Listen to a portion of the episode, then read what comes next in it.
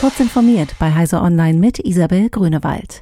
Mehrere Verbände haben die dreijährige Arbeit der Regierungskommission Nationale Plattform Zukunft der Mobilität als zu autolastig gerügt.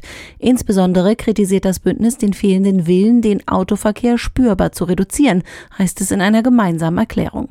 Von der nächsten Bundesregierung fordern die Organisationen klare Priorität für Fuß, Rad sowie öffentlichen Nah- und Fernverkehr.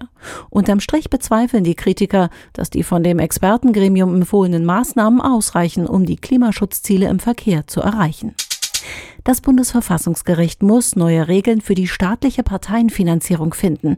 Hintergrund ist eine umstrittene Erhöhung der absoluten Obergrenze um 25 Millionen Euro pro Jahr, die Union und SPD 2018 im Bundestag mit Verweis auf die Kosten der Digitalisierung binnen weniger Tage durchs Parlament brachten.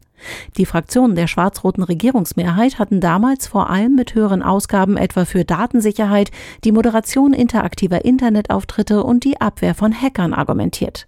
Nun prüft das höchste Gericht, ob der Anstieg verfassungswidrig und seine Begründung ausreichend war. Samsung will am 20. Oktober ein weiteres seiner Unpacked-Events veranstalten. Es wird bereits die vierte Veranstaltung ihrer Art in diesem Jahr. Zuletzt hatte Samsung im August neue Falthandys aufgetischt. So ganz weiß man allerdings nicht, was auf dem Event gezeigt werden soll. Es ist nicht ausgeschlossen, dass Samsung schlicht neue Farben für bisherige Smartphone-Modelle vorstellt.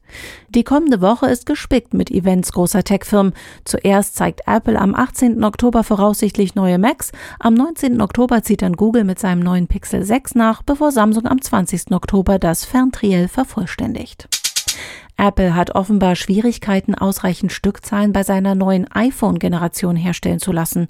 Einem Bericht der Wirtschaftsnachrichtenagentur Bloomberg zufolge wurden die für dieses Jahr geplanten Produktionsziele um bis zu 10 Millionen Einheiten reduziert, weil es an Komponenten fehle.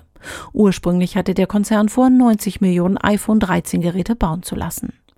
Diese und weitere aktuelle Nachrichten finden Sie ausführlich auf heise.de.